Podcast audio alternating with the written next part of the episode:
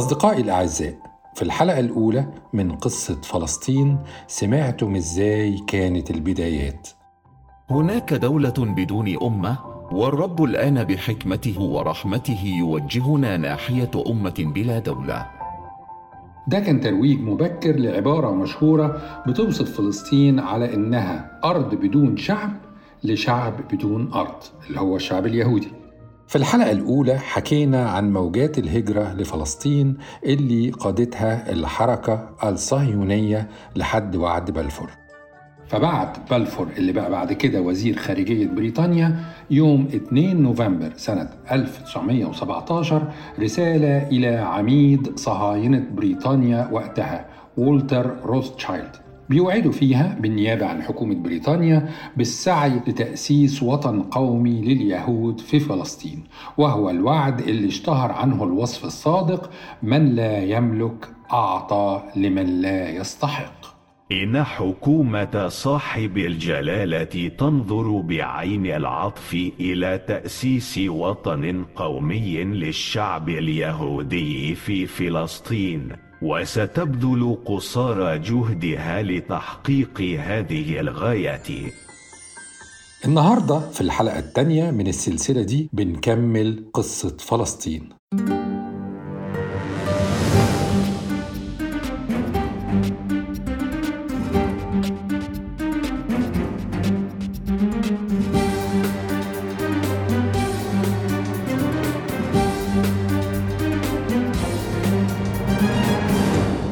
على مدى 13 سنة بعد وعد بلفور بريطانيا مكنت الصهاينة من فلسطين بلا حدود ولا قيود. حتى وصلنا لسنة 1930 السنة اللي أدركت فيها سلطة الانتداب البريطاني على فلسطين بعد اشتباكات البراق الخطأ اللي سببته سياستها ومدى خطورتها على المنطقة كلها. حاولت بريطانيا إطفاء النار اللي أشعلتها في فلسطين لكن للأسف كان الوقت فات. تطور الأحداث كان خلاص وصل لنقطة اللا عودة والثورة بقت جاهزة للانفجار في أي لحظة.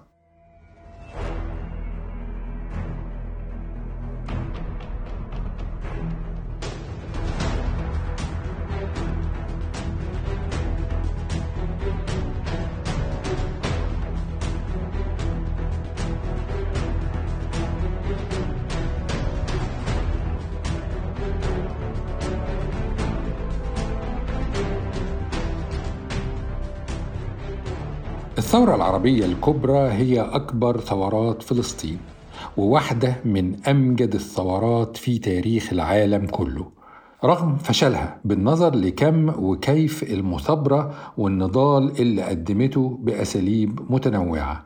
أميزها أطول إضراب يقوم به شعب كامل عبر التاريخ الحديث. إضراب استمر 178 يوم يعني ست شهور كاملة من مايو 1936 لحد أكتوبر من نفس العام. بدأ التحضير للثورة على يد الشيخ عز الدين القسام سنة 1930 الشيخ القسام اللي بنسمع اسمه كتير اليومين دول لكن ما نعرفش هو مين بالظبط أسس تنظيم اسمه الكف الأسود. مقاوم للصهيونية وبريطانيا وجند ونظم دورات تدريبية عسكرية للفلاحين. وبحلول عام 1935 كان جند 800 رجل. شاركوا في حملة تخريب لمزروعات الصهاينة وخطوط السكة الحديد اللي أنشأتها بريطانيا لخدمة الاحتلال.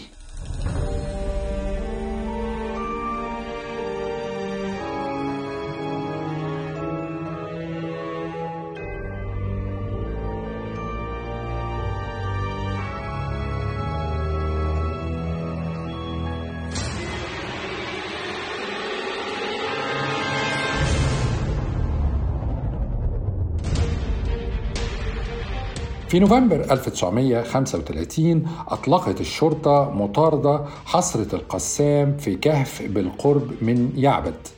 ويعبد دي بلد صغيرة في الضفة الغربية واستمر حصار القوات البريطانية للقسام لحد ما قتلته. أدى موت القسام لغضب واسع النطاق بين الفلسطينيين. في نفس التوقيت تم اكتشاف شحنة أسلحة كبيرة في ميناء يافا متجهة إلى ميليشيات الهجنة الصهيونية. وده أثار مخاوف من الاستيلاء العسكري اليهودي على فلسطين خاصة مع التزايد المفاجئ الملحوظ في أعداد الصهاينة الوافدين للبلاد. الفدائيين ما سلموش بعد استشهاد قائدهم اختاروا قائد جديد هو الشيخ فرحان السعدي. كان عنده كام سنة الشيخ السعدي؟ 75 سنة إلا أنه كان مقاتل شرس وصلب وكان مشهور بدقته في الاقتناص وإصابة الهدف حتى وهو في السن ده بدأت الثورة بمظاهرات احتجاج بتطالب سلطات الاحتلال بإيقاف الهجرة الصهيونية فورا وحظر نقل ملكية الأراضي العربية لليهود الصهاينة. وإقامة حكومة ديمقراطية يكون النصيب الأكبر فيها للعرب وفقا لغالبيتهم العددية. شوف فلسطين بتطالب بالديمقراطية اللي بيعتبرها الغرب من أهم قيمه من إمتى؟ من 1936 ويقول لك كانت أرض بدون شعب وبدون دولة ويقول لك باعوا أرضهم. لازم كل اللي بيتصدى للدعاية الصهيونية يكون مدرك وواعي ومثقف نفسه بالثورة العربية الكبرى سنة 1936 لأن الحدث ده في حد ذاته ولوحده من أهم الردود على أكاذيبهم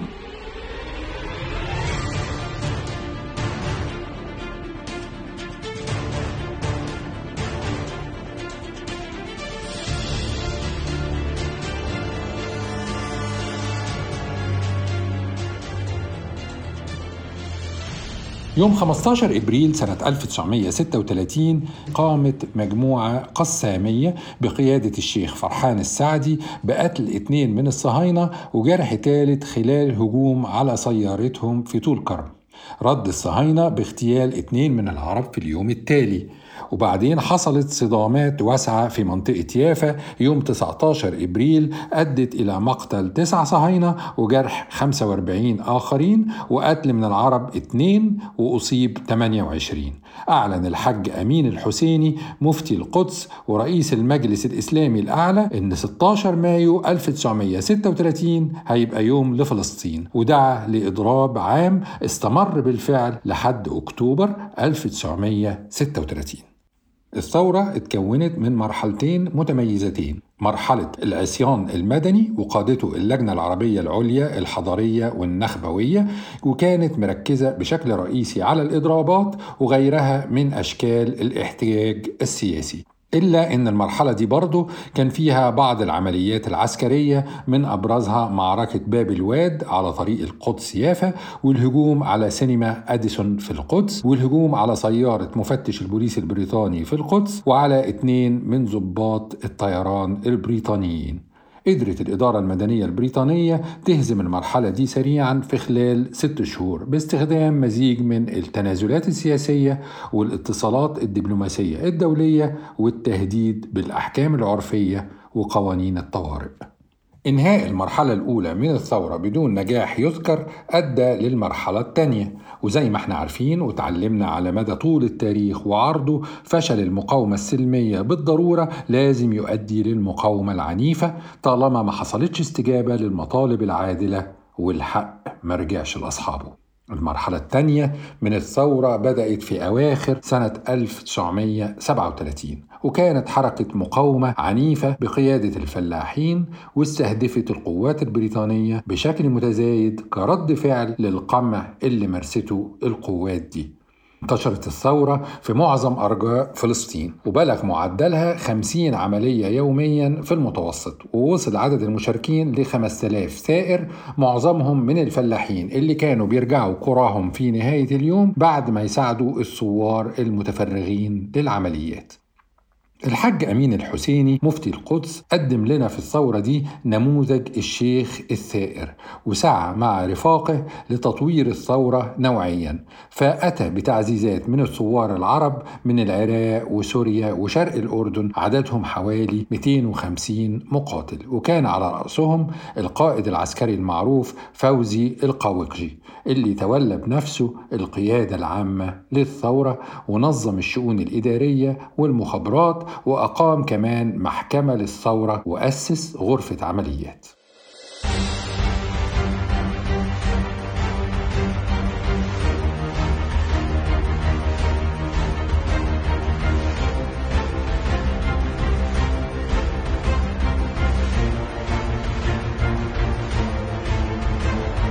وصلت فعاليات الثورة في القدس لذروتها في سبتمبر 1938 في الوقت ده قدر الثوار إنهم يحرروا القدس نفسها من سيطرة قوات الاحتلال البريطاني واستمرت المدينة محررة لأكثر من أسبوع رغم قيام الطائرات بإلقاء منشورات موقعة من القائد العسكري البريطاني بيدعو فيها جميع السكان إلى إلقاء السلاح والتزام منازلهم.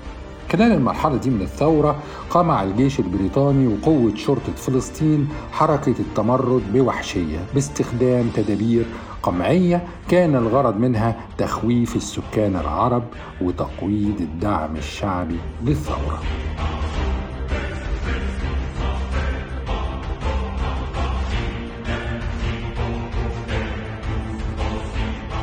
بريطانيا اتجننت حرفيا لما الفدائيين بدأوا يستخدموا القنابل وواجهوا العساكر البريطانيين بشكل مباشر وقطعوا أسلاك التلغراف وخطوط السكة الحديد وعطلوا الطرق والمعابر وبالتالي عطلوا وصول الإمدادات.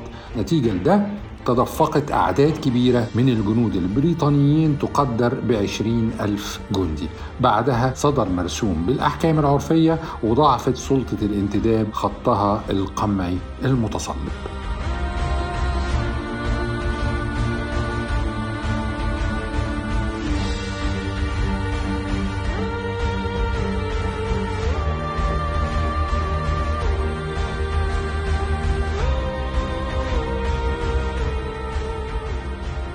كانت قدرات الثوار متميزة جدا فيما يمكن أن نسميه حرب العصابات وشكلوا محاكم للفصل في القضايا وعاقبوا بحسم الجواسيس والعملاء وقادة الثوار أصبحوا بمثابة الحكام الإداريين في مناطقهم. ولما كان القائد من دول يوصل قرية كان أهالي القرى المجاورة ووفود المدن القريبة يتجمعوا في القرية دي وتقام فيها الولائم والحفلات والناس يبدأوا ينشدوا الأغاني الشعبية ويزغرطوا كأنهم في عرس أو عيد لا هممهم احتلال ولا خايفين من عساكر كأن الحكومة ما عادش لها وجود.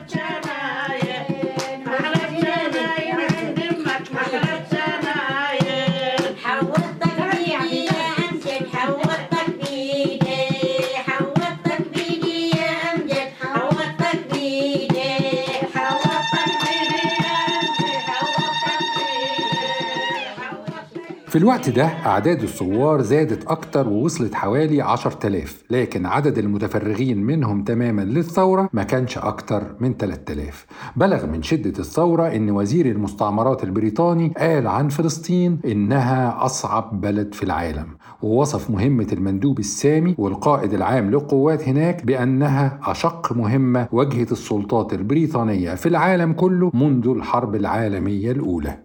صيف سنة 1938 تحديدا كان أيام سودة حرفيا على الاحتلال البريطاني. في الوقت ده كانوا الثوار قضوا على الجواسيس في معظم المناطق. والسلطات ما بقتش عارفة تفرق بين الثوار في المدن والناس العاديين إلا بعلامة واحدة بس اللي هي إيه؟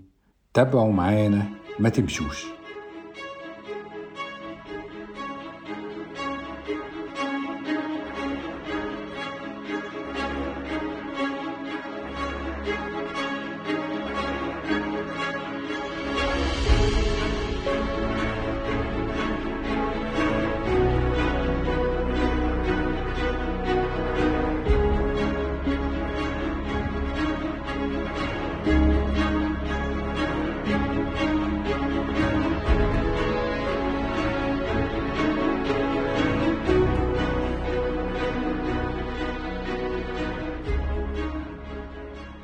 في صيف سنة 1938 لما قدرت الثورة تهزم بريطانيا على المستوى المخابراتي وطهرت فلسطين من الجواسيس والخونة سقط في يد الاحتلال زي ما بيقولوا. وما بقاش قادر يفرق بين الثوار والناس العاديين في مدن الأرض المحتلة إلا بعلامة واحدة بس كلنا عارفينها وبنعتز بيها اليومين دول الكوفية.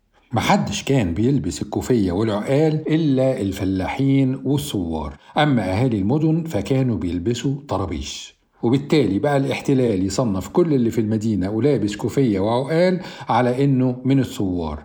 راحوا ثوار مصدرين بيان بيطلبوا فيه من كل الفلسطينيين أهالي المدن إنهم كلهم يقلعوا الطرابيش ويلبسوا هم كمان الكوفية والعقال.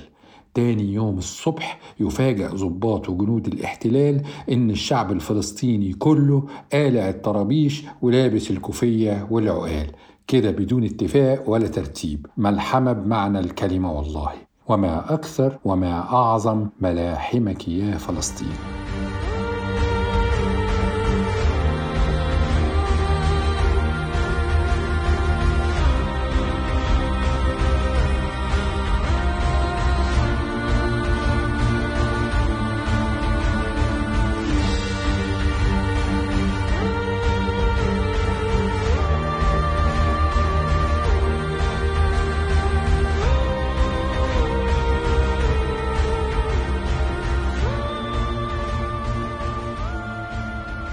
في تحليل للإحصاءات البريطانية قدرت أرقام ضحايا الثورة العربية ب 5032 شهيد و 14760 جريح وأكثر من 10% من السكان العرب الفلسطينيين الذكور ما بين سن 20 سنة و60 سنة قتلوا أو جرحوا أو سجنوا أو نفوا. بينما في الوقت نفسه تراوحت تقديرات عدد الصهاينة اللي ماتوا ما بين 90 إلى عدة مئات من الأشخاص.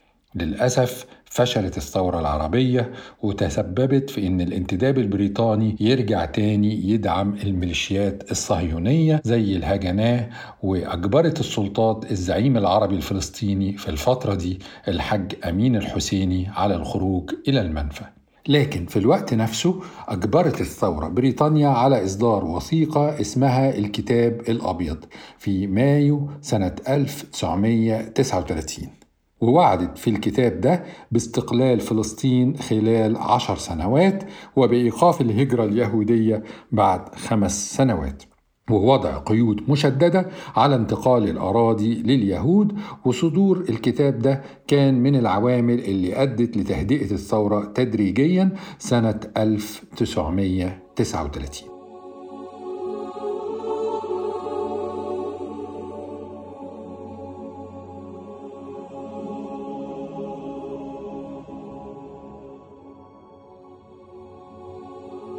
فندق الملك داوود في القدس كان هو مقر حكومة الانتداب البريطاني على فلسطين. في 22 يوليو سنة 1946 تم تفجير الفندق في حادث إرهابي.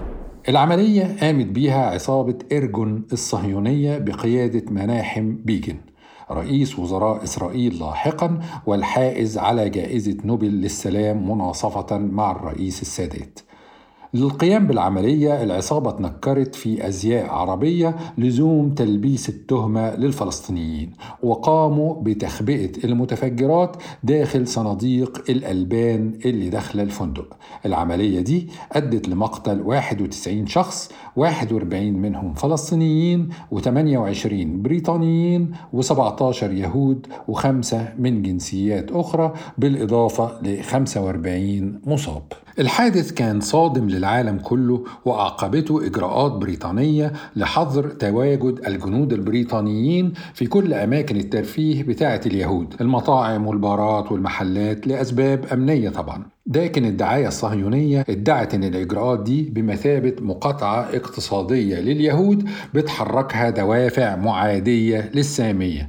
ده أحرج البريطانيين فتراجعوا بعد ما لقوا حالهم اتبدل من ضحايا لجناه مدانين بالكراهية والتعصب.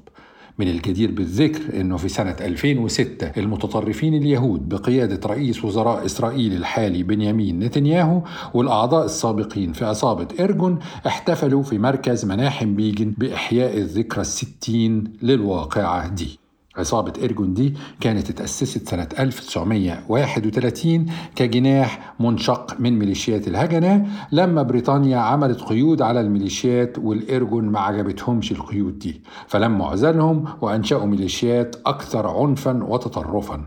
الولايات المتحدة وبريطانيا صنفوا إرجون منذ نشأتها على إنها مجموعة إرهابية. مين بقى اللي كان بيمولهم ويدربهم ويسلحهم؟ حكومة بولندا.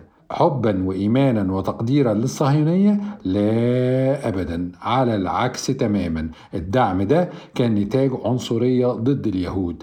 إزاي بقى؟ الغالبية العظمى من أعضاء العصابة دي كانوا بولنديين واليهود في بولندا كانوا بيشكلوا نسبة كبيرة جدا من الطبقات الفقيرة هناك.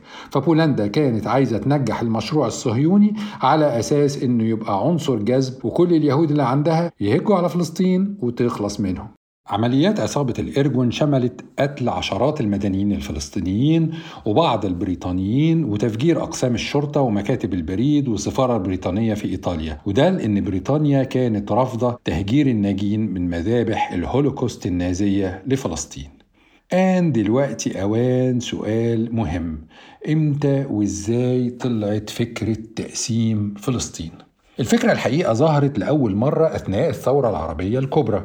بقى واضح للبريطانيين أن العرب والصهاينة استحالة يتعايشوا مع بعض في كيان واحد وإنه لابد من تأسيس دولتين منفصلتين كحل نهائي للصراع مع الإبقاء على القدس كمدينة محايدة تحت الحماية الدولية.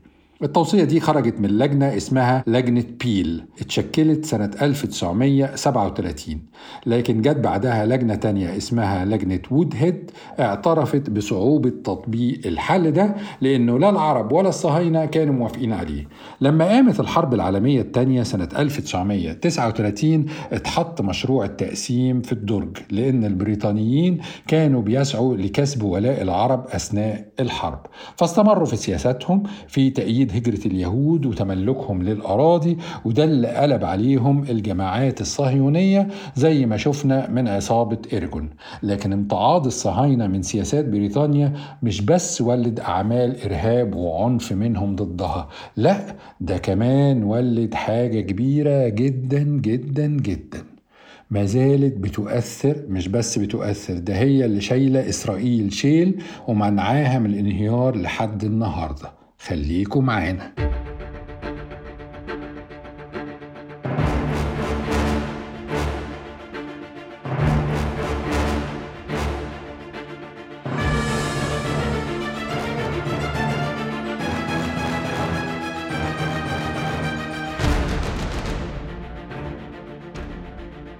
غضب الصهاينة من سياسات بريطانيا الرافضة لنزوح الناجين من الهولوكوست لفلسطين ولد علاقة حب غير شرعية بين الصهيونية والولايات المتحدة.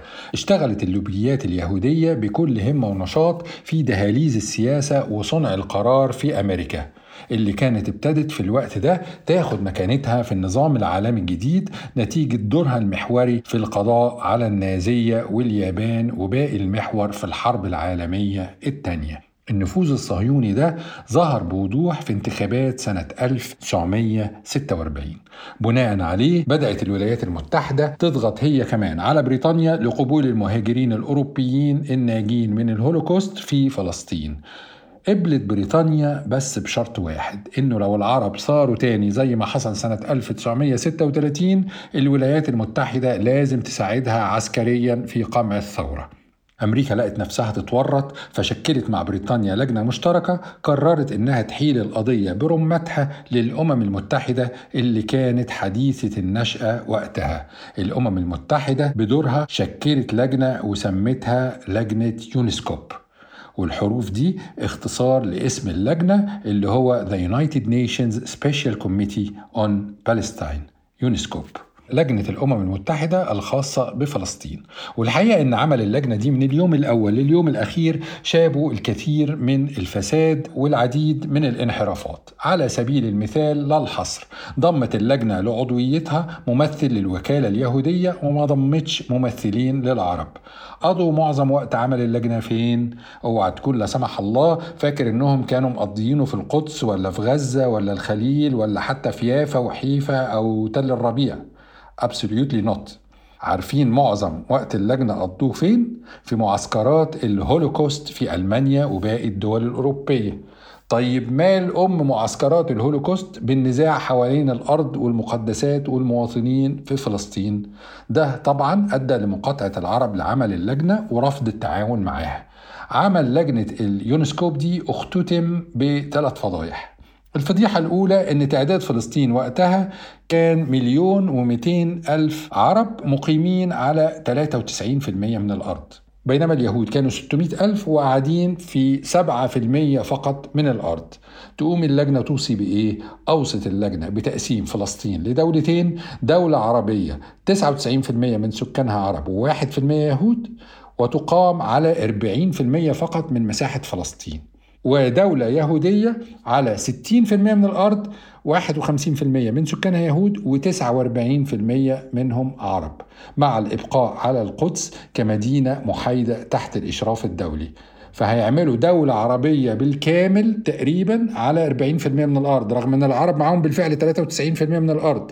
ودولة يهودية على مساحة أكبر 60% وفيها أغلبية يهودية بسيطة جدا أكتر من النص بحاجة بسيطة مع أن اليهود معاهمش بالفعل غير 7% من الأرض. طيب إيه اللي بتهببوه ده يا جماعة؟ ليه كده؟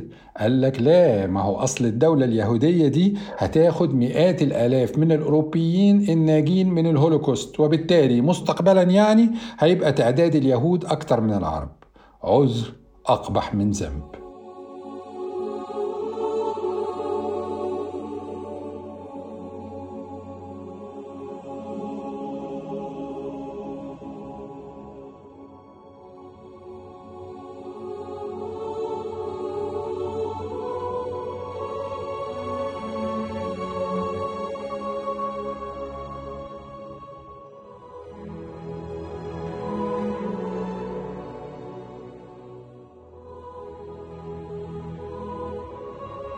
الفضيحة الثانية في عمل لجنة اليونسكوب كانت في تجاهل أحدث تعداد لفلسطين اتعمل قبلها بسنة واحدة فقط. في هذا التعداد كانت نسبة العرب أعلى من التعداد السابق وهو ما يعني أن نسبة العرب في الدولة اليهودية المقترحة هيبقى 51% مش 49% يعني رغم كل التظبيطات والتلفيقات كان العرب هيبقوا أغلبية في الدولتين العربية وأيضا اليهودية. أما الفضيحة الثالثة والأخيرة فكانت في التصويت النهائي. عدد أعضاء اللجنة كانوا 57 ولائحتها كانت بتشترط لتمرير التوصيات إنها تكون على الأقل بأغلبية ثلثي الأعضاء. يعني كام؟ 38 عضو على الأقل من ال 57 لكن لأسباب غير مفهومة تغيب شخصين وامتنع 17 عضو عن التصويت. وبالتالي لم يتبقى إلا 38 عضو للتصويت النهائي.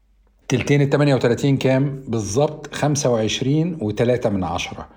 تم تمرير التوصيات النهائية للجنة بأغلبية 25 صوت. بالظبط بعد أن رفضها 13 عضو. بالطبع رفض العرب قرار لجنة اليونسكوب وطالبوا بالاحتكام لميثاق الأمم المتحدة نفسها. اللي بينص على حق الشعوب في تقرير مصيرها بنفسها بدون تدخل من أي قوى خارجية وبالتالي طلبوا إحالة القضية لمحكمة العدل الدولية. أما الصهاينة فكانوا في غاية السعادة بتوصيات اللجنة فيما عدا المتطرفين زي مناحم بيجن وإسحاق شامير وعصابتهم الإرجون وشتيرن اللي كانوا متمسكين بالاستحواذ على الأرض الموعودة على مساحة فلسطين بالكامل. لكن حتى الصهاينه المعتدلين إذا اعتبرنا إن في صهاينة معتدلين يعني اللي كانوا راضيين عن التوصيات فهم في الحقيقة قبلوها فقط على أساس إنها خطوة مبدئية ومكسب مرحلي. هم كمان كانوا ملتزمين بالهدف النهائي ألا وهو كل فلسطين.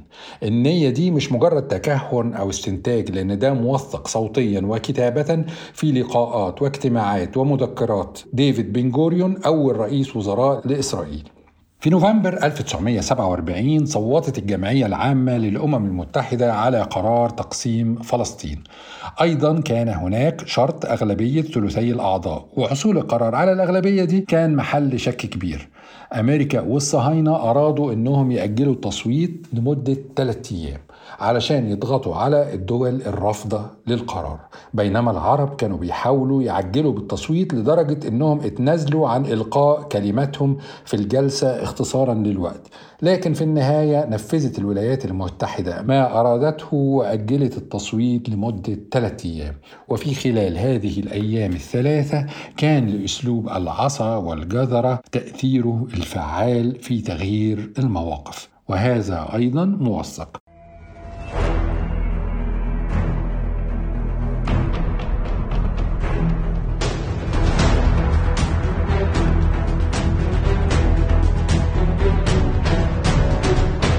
السفير الليبيري في الولايات المتحدة فضح أن البعثة الأمريكية في الأمم المتحدة هددت أنها هتقطع المساعدات لعدة بلاد إفريقية وأن رجال الأعمال في ليبيريا مارسوا ضغوط شديدة على حكومة بلده. ممثل الفلبين في الأمم المتحدة صرح رسميا أن المسألة في الأساس أخلاقية وأن حكومته لا تستطيع أن تتحمل إجبار الشعب الفلسطيني على قرار يحطم أملهم. بعد مكالمة تليفونية من واشنطن تم تغيير هذا السفير وصوتت الفلبين لصالح قرار التأسيس. قبل التصويت قام برنارد باروخ أحد قادة اللوبي الصهيوني في أمريكا بزيارة لممثل فرنسا في الأمم المتحدة. وهددوا بكل صراحة وبجاحة إن أمريكا هتقطع مساعدتها لفرنسا إذا صوت ضد القرار. فرنسا طبعا في الوقت ده كانت بائسة ويائسة وفي احتياج شديد للمساعدات الأمريكية علشان تقدر تتجاوز الانهيار الاقتصادي اللي كانت بتعاني منه بعد الحرب العالمية الثانية. فرنسا صوتت مع القرار وسحبت معاها هولندا وبلجيكا ولوكسمبورغ. تايلاند اللي كان اسمها وقتها سيام عبرت عن نيتها بالتصويت ضد القرار فتم التشكيك في صلاحيتها لعضوية الأمم المتحدة أساسا واتمنعت من التصويت على القرار. النتيجة؟ تم تمرير قرار تقسيم فلسطين بأغلبية 33 دولة من 57 وامتنعت 10 دول عن التصويت وتم منع دولة واحدة هي سيام ورفضت القرار 13 دولة هي الدول العربية الستة مصر ولبنان والسعودية والعراق وسوريا واليمن وتضامنت مع الدول العربية اليونان والهند وتركيا وإيران وباكستان وأفغانستان وكوبا. الغريب إن بريطانيا صاحبة خطة التقسيم من الأساس امتنعت عن التصويت ومعاها الصين وبعض دول أمريكا اللاتينية. ونص القرار رقم 181 الصادر في 29 نوفمبر سنة 1947 أن بريطانيا هتنهي انتدابها على فلسطين في موعد اقصاه 1 أغسطس سنة 1948 وإن الدولتين العربية واليهودية سيتم تأسيسهما في موعد اقصاه 1 أكتوبر سنة 1948 بعد الانسحاب البريطاني بشهرين كحد أقصى. بمجرد صدور قرار التقسيم نشبت حروب شوارع في أرجاء فلسطين كلها ولا بريطانيا ولا الأمم المتحدة حركوا ساكنا للحد منها ولا كانوا عاملين ترتيبات لمنعها أصلا مع إنها كانت متوقعة جداً.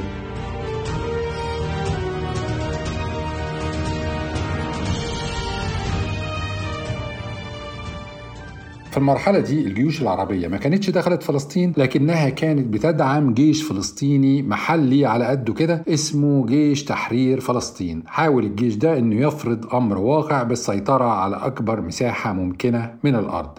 من جانبهم الصهاينة كمان من خلال ميليشيات الهجنة اللي كانت في الوقت ده حصلت على تدريب وتسليح عالي بالفعل حاولوا يسيطروا على الأراضي اللي اعتبروها تبعهم. أما الميليشيات الأكثر تطرفا زي الإرجون وشتيرن فكانوا معتبرين فلسطين كلها بتاعتهم ومش بس فلسطين. أرض الميعاد عندهم بتمتد من الفرات شرقا للنيل غربا.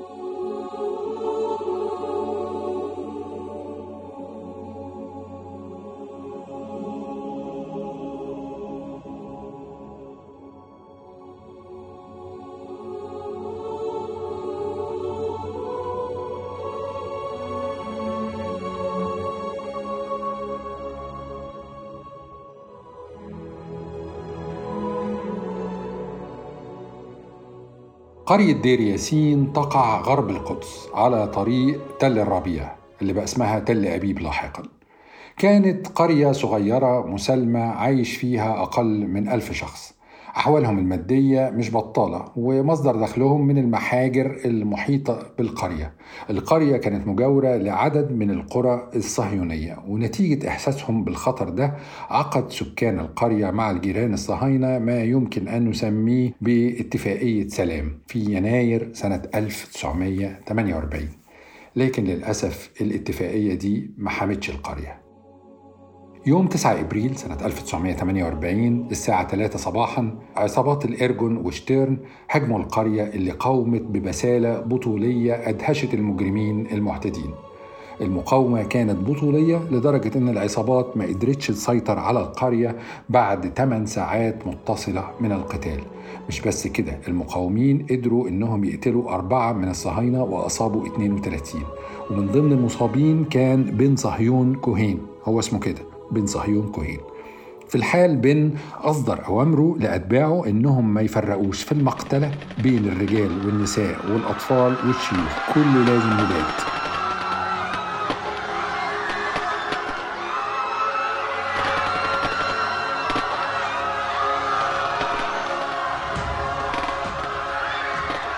استمر القتال من بيت لبيت والعصابات الإجرامية كانت بتخلص على كل اللي طوله حتى لو أعلن استسلامه.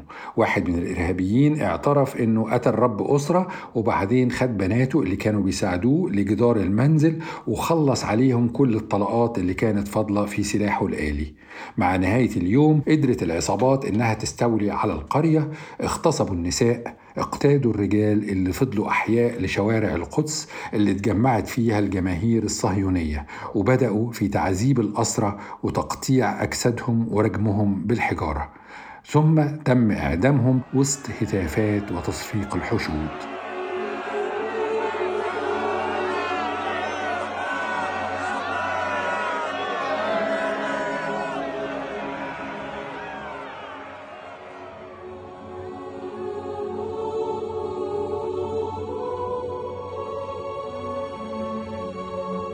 اختلفت التقديرات في أعداد ضحايا المجزرة لكن الأرقام تتراوح ما بين 200 و 300 شهيد والباقي مصابين. المذبحة أشعلت ردود فعل غاضبة أدانتها حتى بين اليهود نفسهم فميليشيات الهجناء ادعت إنها لم تأمر بها. لكن الأدلة والاعترافات اللي ظهرت بعد كده أثبتت إن الهجنة مش بس أقرت العملية لكنها كمان أرسلت تعزيزات لعصابتي إيرجون وشتير لما القرية استبسلت في المقاومة. بعد المذبحة أرسل العالم اليهودي الشهير ألبرت أينشتاين رسالة لجمعية الأصدقاء الأمريكيين لمحاربي الحرية في إسرائيل.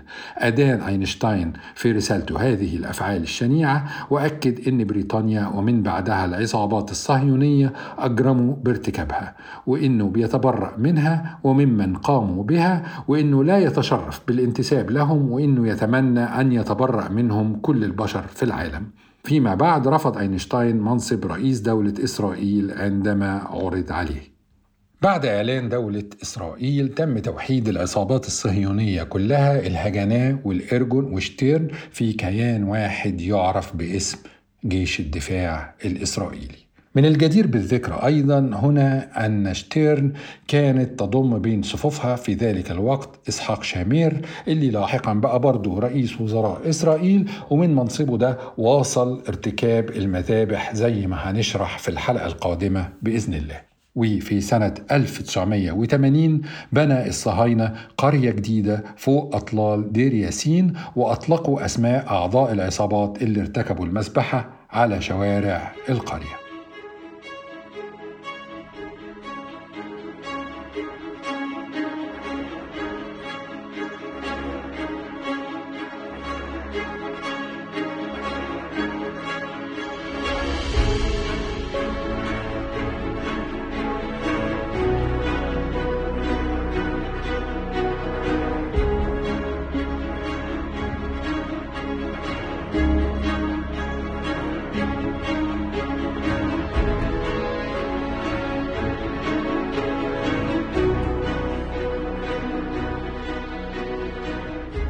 بعد مذبحة دير ياسين تصارع بشكل كبير جدا الغزو الصهيوني للأراضي الفلسطينية لأن المذبحة أحدثت التأثير اللي كان مقصود منها ببث الرعب من مصير مماثل في قلوب الناس. اللي مش هيرحل هيتذبح ومفيش فرق بين راجل وست وطفل مسن. في الآخر قدر الصهاينة إنهم يستولوا على مساحات أكبر بكتير من اللي كان مقرر لهم في خطة التقسيم المجحفة أساسا.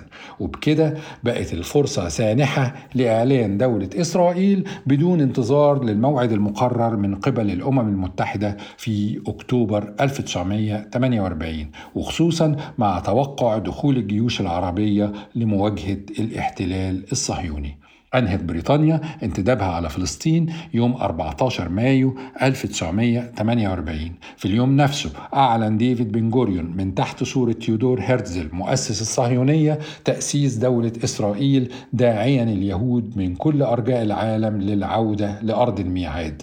نص الإعلان استعرض كل خطوات الصهيونية من أول مؤتمر بازل سنة 1897 وانتهاء بقرار تقسيم فلسطين بعدها بنصف قرن بالضبط خمسين سنة سنة 1947 مرورا بوعد بلفور وقرار الانتداب البريطاني وتبعات الهولوكوست. في إعلان تأسيس أي دولة بيبقى فيه تعيين لحدودها لكن ده ما حصلش في إعلان تأسيس إسرائيل لأنهم اعتبروا إن أي أراضي تقدر الدولة تستولي عليها لاحقا هتدخل ضمن حدودها.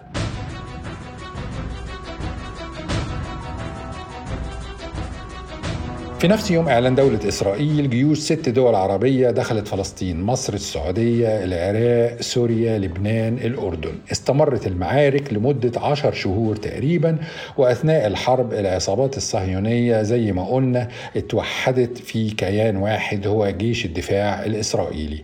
بنهاية الحرب وصل حجم جيش إسرائيل ل 117 ألف مقاتل بعد ما انضم له الدروز وأعداد مهولة من المتطوعين. أما الجيوش العربية فكان مجموع أفرادها 63 ألف مقاتل بعد ما انضم لها عدد كبير من المتطوعين من الإخوان المسلمين وغيرهم. الولايات المتحدة كانت بتدعم إسرائيل سياسيا بينما روسيا وتشيكوسلوفاكيا كانوا بيدعموها عسكريا. في النهاية انتصرت إسرائيل في الحرب واستولت على 80% من أرض فلسطين ولم تترك لأهل البلاد الأصليين إلا الضفة الغربية تحت الإدارة الأردنية وغزة تحت الإدارة المصرية. أطلق مسمى النكبة على الفترة ما بين سنة 1947 وسنة 1949 لما نجمع حقائق الكارثة على الأرض نقدر نستوعب دلالة اسم النكبة.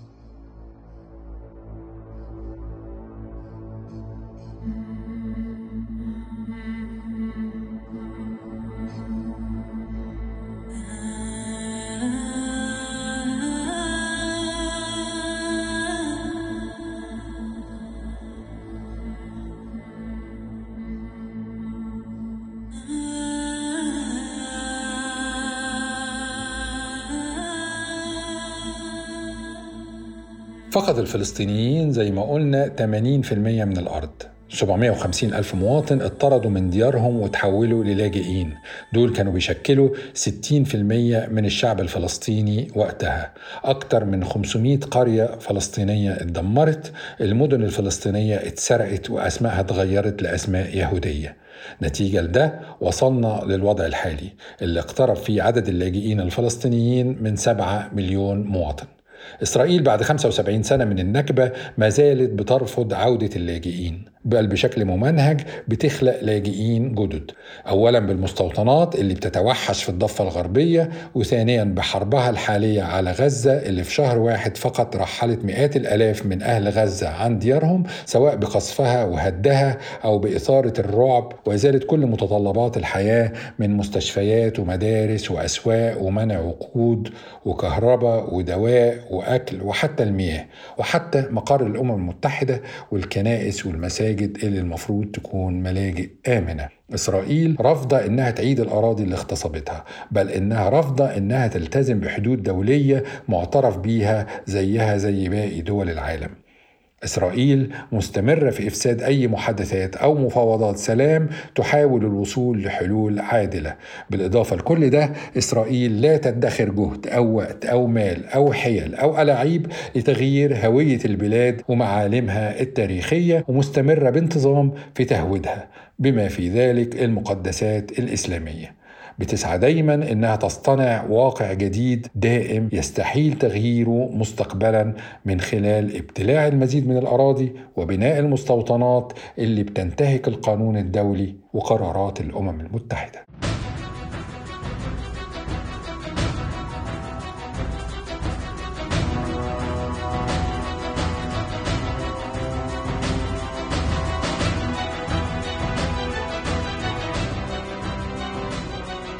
النكبة حدثت سنة 1948 في الحلقة الثالثة من السلسلة دي المكونة من أربع حلقات هنسمع إن شاء الله اللي حصل على مدى الخمسين سنة التالية هنسمع سردية عن المذابح المقاومة الحروب كيف تأسست منظمة التحرير الفلسطينية هل حماس منظمة إرهابية؟ ماذا عن الانتفاضة؟ ماذا عن العمليات الانتحارية أو الاستشهادية تبعا للتصنيفات والمعايير المختلفة؟ كيف جلس الفلسطينيون والإسرائيليون معا لتوقيع اتفاقات أسلو للسلام؟ وليه فشلت كل مفاوضات السلام؟ انتظرونا على كرسي في أول صف علشان نكمل مع بعض قصة فلسطين.